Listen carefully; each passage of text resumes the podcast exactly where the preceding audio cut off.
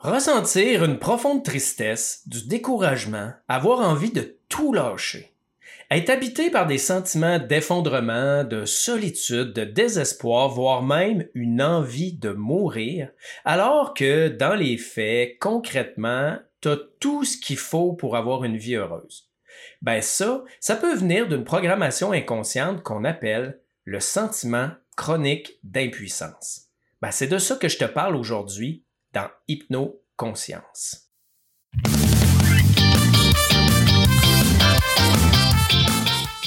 Bienvenue dans Hypno-Conscience, ici Pascal Brousseau. Merci de te joindre à moi pour cet épisode où je te parle d'une programmation inconsciente vraiment très limitante qui a parasité ma vie jusqu'à il y a environ deux ans.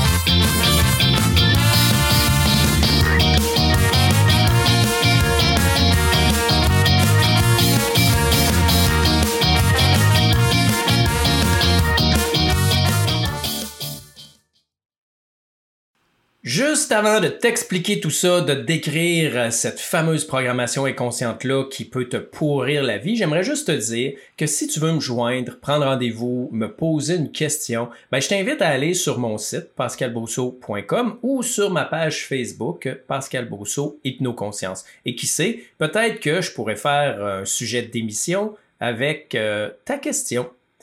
Donc, le fameux sentiment chronique d'impuissance, j'ai découvert à travers ma pratique et surtout quand je l'ai réglé euh, avec moi-même, qu'il y a énormément de gens qui en souffrent, ou du moins dans ma clientèle, il y a énormément de gens qui en souffrent. Donc, j'imagine que lorsqu'on a certaines problématiques, blessures d'enfance, euh, traumas, ben, on développe euh, ce sentiment chronique d'impuissance que certains vont appeler le sentiment d'impuissance acquise ou le sentiment chronique d'incapacité.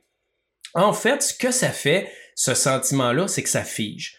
Ça nous amène un sentiment, comme je disais au départ, de solitude. Mais quand je dis solitude, c'est pas d'être tout seul, il y a personne autour de moi. C'est comme une solitude profonde de je suis sans aide. Il y a personne pour me supporter. Je dois affronter la vie tout seul.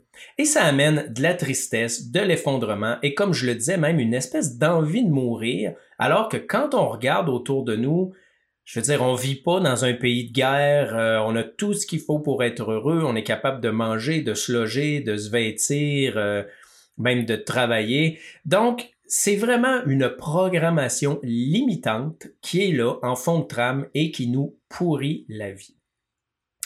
Pour vous faire une histoire courte, comment je l'ai euh, découvert en fait, c'est que quand je travaillais sur mes projets, mes projets de formation, mes projets de, de, de d'émissions sur Facebook, de vidéos, etc.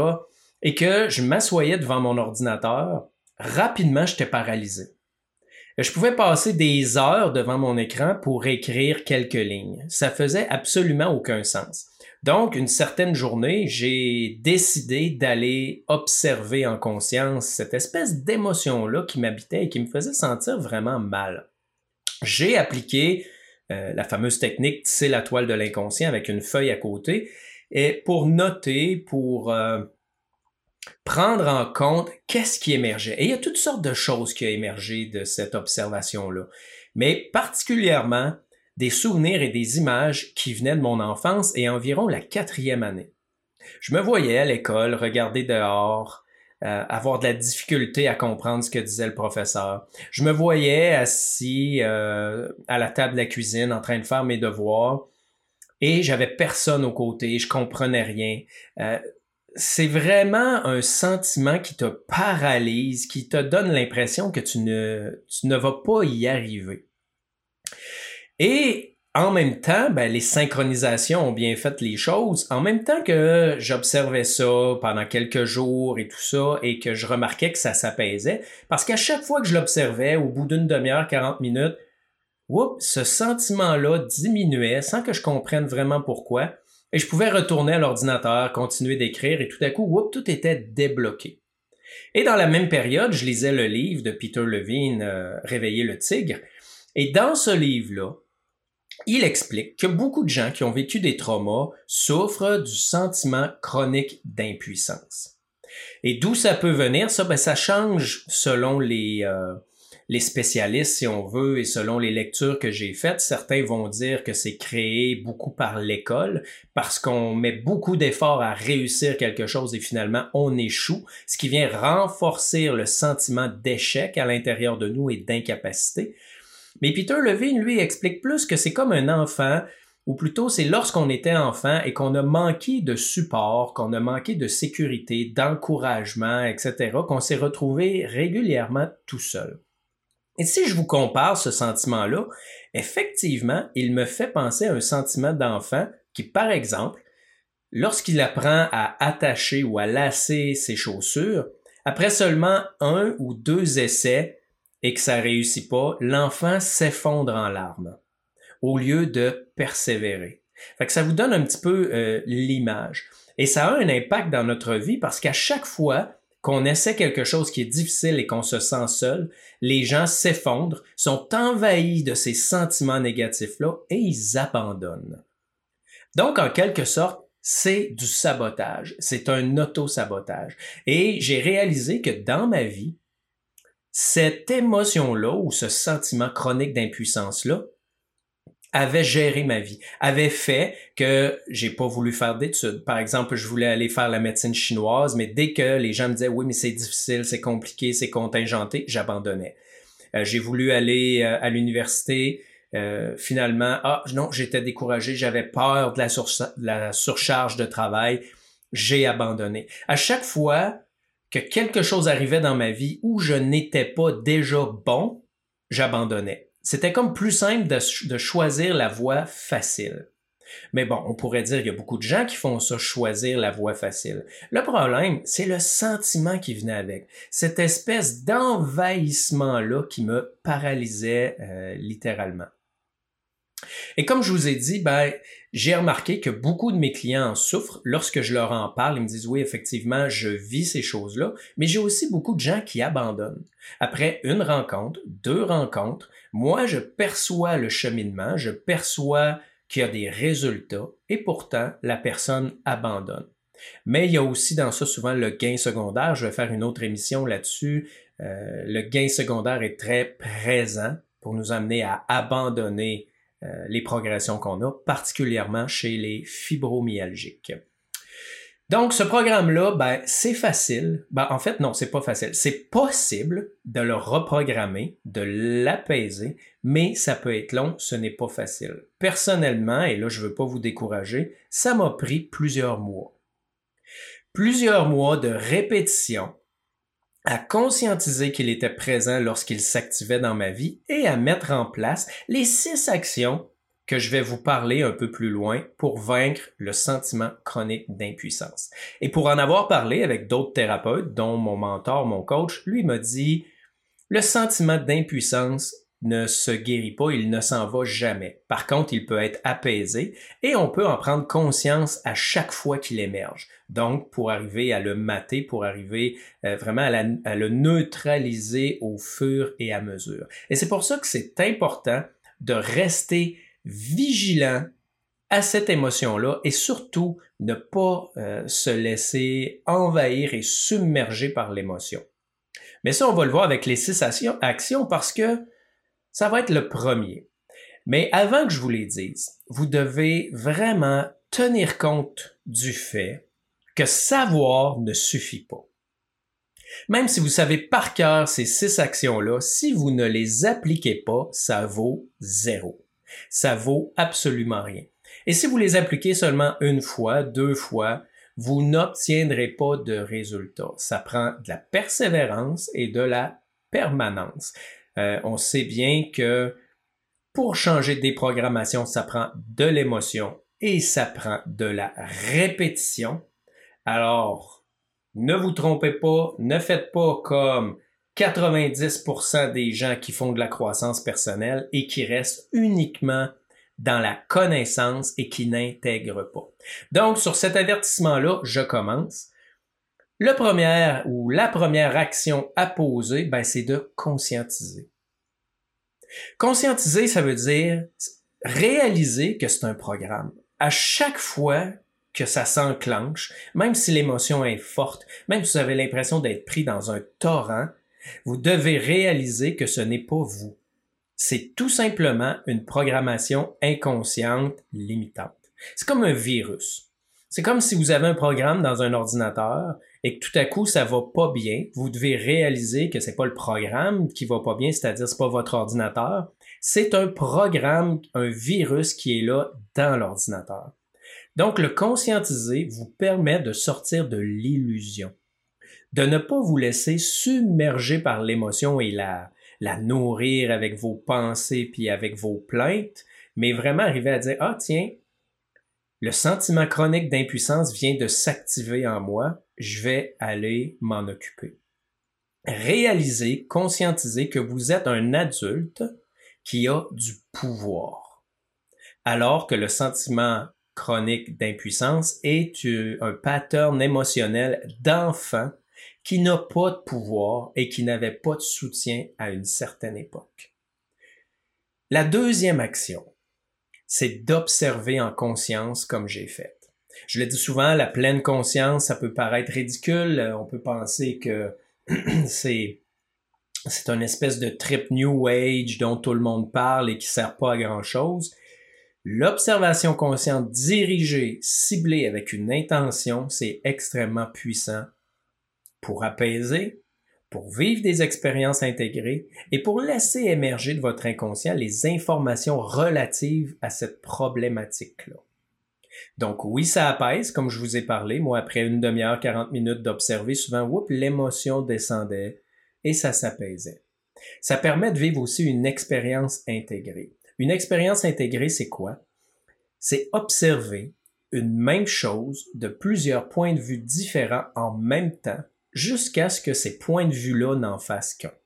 En l'occurrence, l'enfant, hein, qui vit l'émotion en vous, d'impuissance, qui observe cette émotion-là et qui la vit, et en même temps l'adulte, qui sait très bien que ça fait aucun sens, qui l'observe, qui la vit, et éventuellement, à force de répétition, c'est comme si l'information se communiquait entre les deux, et les deux perceptions différentes deviennent une seule, mais une seule plus, euh, je dirais, alignée, plus juste, plus équilibrée.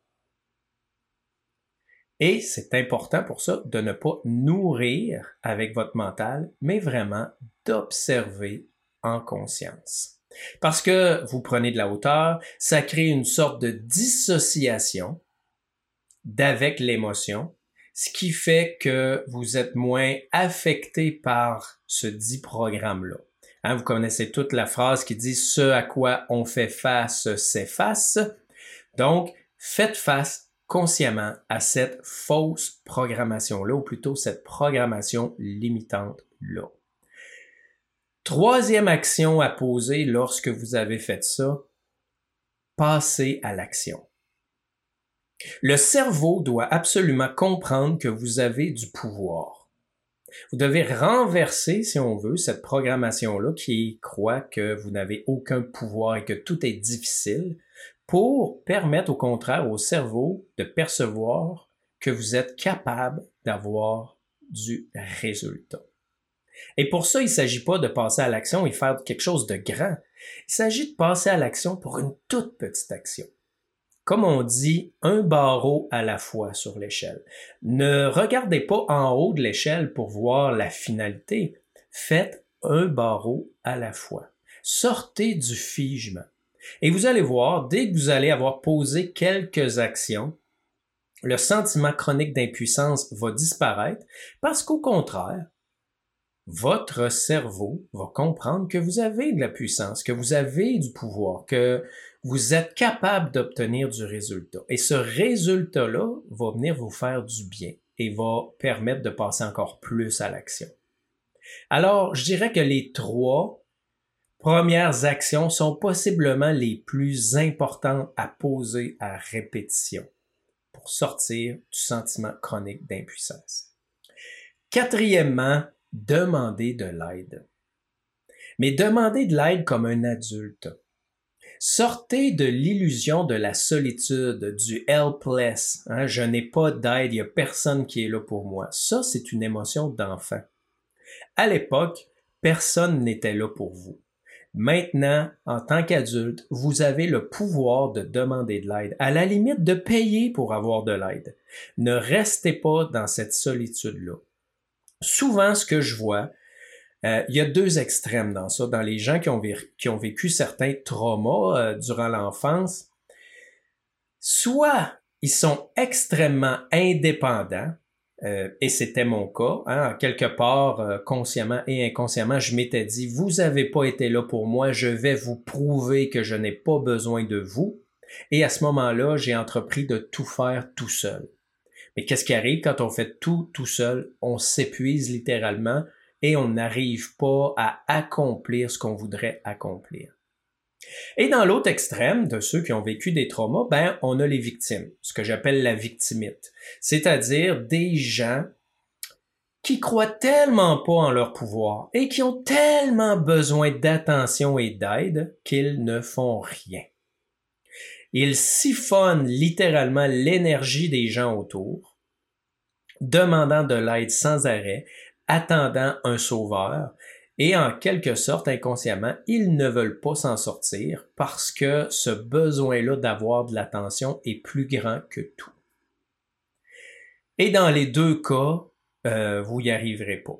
Et particulièrement dans le cas de la victime, et ça je le répète tout le temps, il faut se responsabiliser. Tant et aussi longtemps que vous êtes dans l'état de victime, vous allez rester coincé dans vos problématiques. La bonne position, c'est la position de l'autonomie. Mais l'autonomie ne veut pas dire être indépendant. L'autonomie pour moi, c'est savoir à quel moment je peux le faire seul et à quel moment j'ai besoin d'aide. C'est aussi simple que ça. C'est ça, être autonome. Je comprends que ça peut être difficile pour certaines personnes. Il semble que c'est extrêmement difficile pour les victimes de sortir de la victime. Mais c'est difficile aussi pour les indépendants de commencer à demander de l'aide. Et je sais de quoi je parle. En janvier 2019, j'ai entrepris de sortir de cette indépendance-là pour aller demander de l'aide, demander de l'aide à mon père, demander de l'aide à différentes personnes autour de moi. Et je vous le dis, ça a fait mal c'est extrêmement blessant à l'intérieur émotionnellement. Je le vivais comme un échec, cette promesse-là profonde que je m'étais faite très jeune adolescent, que j'allais leur prouver que je n'avais pas besoin d'eux. Aller demander de l'aide, je le vivais comme une grande humiliation. Mais c'était encore là une illusion. Il n'y a pas d'humiliation à demander de l'aide. C'était seulement dans ma programmation. Les autres ne voyaient pas ça de cette façon-là. Cinquièmement, après avoir demandé de l'aide, interprétez positivement ce qui vous arrive. Attention à vos croyances. Exemple, une croyance que j'avais où j'interprétais négativement ce qui m'arrivait dans la vie, c'était personne ne voit ce que je fais de bien. Ce qui était totalement faux. Et j'en ai parlé dans un autre euh, épisode. Quand j'ai réglé cette croyance-là que personne ne voyait ce que je faisais de bien dans la vie, ben 50% de mes douleurs L5S1 sont parties. Les croyances, c'est extrêmement puissant. Ça teinte votre vie. C'est comme des lunettes fumées que vous avez qui vous fait voir la vie d'une certaine façon. Et si ces croyances-là et ces interprétations-là que vous faites de ce qui vous arrive dans la vie sont négatives et limitantes, votre vie va être négative et limitante. Une autre euh, exemple que j'entends souvent, c'est Ah, moi, la vie s'acharne toujours sur moi. La vie ne s'acharne sur personne. Votre vie est le reflet de votre inconscient. Alors allez reprogrammer cet inconscient-là et changer cette perception-là et cette croyance-là sur vous-même. Vous voulez un truc? Demandez la perception des autres. Demandez à votre meilleur ami, qu'est-ce que tu penses de cette situation-là? Et si la personne a assez de recul et vous aime suffisamment, vous allez avoir une version beaucoup plus neutre et équilibrée que cette petite voix-là qui vous sabote dans votre tête. Et surtout, célébrez vos victoires. Soyez fiers de vous. Nourrissez l'autre côté. Il y a toutes sortes d'interprétations que vous pouvez faire de la vie, par exemple, au lieu de dire la vie s'acharne toujours sur moi. Vous pouvez vous dire oui, cette fois-là, ça a été difficile, mais la prochaine fois, ça va aller mieux. Faites attention à vos pensées et à vos interprétations. Soyez fiers de vous et célébrez vos victoires pour montrer à votre cerveau que vous avez des capacités et que vous êtes capable. Et sixièmement, quelque chose qui peut paraître vraiment ridicule, mais utilisez le corps. Utilisez le corps physique. On sait maintenant en neurosciences que lorsque je prends certaines positions physiques, ça a un impact sur mon cerveau. Par exemple, si moi je suis triste, ben, quand on est triste, on va avoir tendance à baisser la tête et à courber les épaules. Et ça, ça va nourrir la tristesse. Alors que si au contraire je relève la tête, je me force à sourire et je relève les épaules, l'émotion va progressivement se transformer. Alors une technique que je dis quand j'ai utilisé le corps physique, ce que j'ai appris à faire, c'est la technique du super-héros. C'est-à-dire placez-vous devant le miroir, le corps droit, les jambes légèrement écartées, les mains sur les hanches et regardez-vous dans le miroir. Levez la tête et regardez au loin et ressentez ce que ça fait dans votre corps. Vous allez voir la différence est quand même impressionnante. Encore là, il faut le faire à répétition. Pour vous faire une parenthèse à quel point le corps peut être puissant, lorsque je terminais mon cursus de maître praticien en hypnose et qu'on était dans le dernier week-end, on a appris une technique comme ça. Et le professeur m'a utilisé comme cobaye.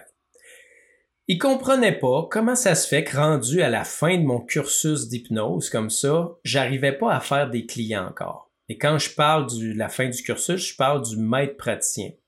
Alors qu'il y a des gens qui avaient suivi uniquement le praticien et qui s'annonçaient déjà comme hypnothérapeute. Et mon professeur disait, je comprends pas, Pascal tu as le double, le triple de formation parce que le cursus de maître praticien était beaucoup plus long que celui du praticien seulement.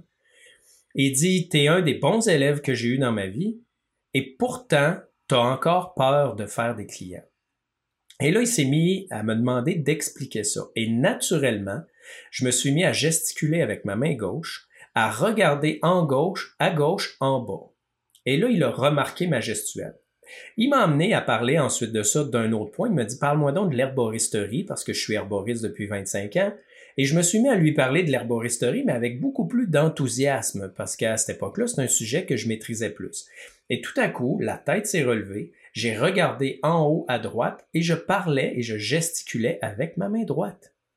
Alors il a regardé mon corps, il est revenu avec l'hypnose. Il m'a dit reparle-moi d'hypnose. Et pendant que j'en parlais et que j'ai repris la posture négative de la tête en bas et de la main gauche, il s'est mis à claquer des doigts.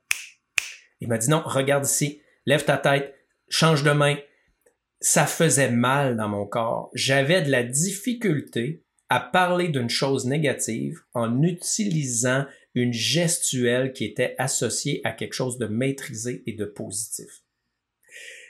Eh bien, peut-être que vous ne me croirez pas, mais cette journée-là est à trancher au couteau. À partir de là, j'ai arrêté d'avoir peur de faire des clients. J'ai commencé à recevoir des gens en hypnothérapie avec de la confiance. J'ai littéralement fait une transposition neuronale à partir d'une gestuelle, d'une physionomie d'excellence j'ai installé le sujet en particulier. Le corps peut être extrêmement puissant en thérapie. Et tout ça, répéter ces six actions-là à répétition, a fini par vraiment apaiser en moi le sentiment chronique d'impuissance, apporter de la légèreté, de la confiance en moi, du dépassement de moi et bien sûr de l'épanouissement parce que j'étais enfin capable de faire le travail que j'avais à faire tout en obtenant du résultat. En fait, j'avais renversé la vapeur. Mais bien sûr, je vous le dis, émotion, répétition.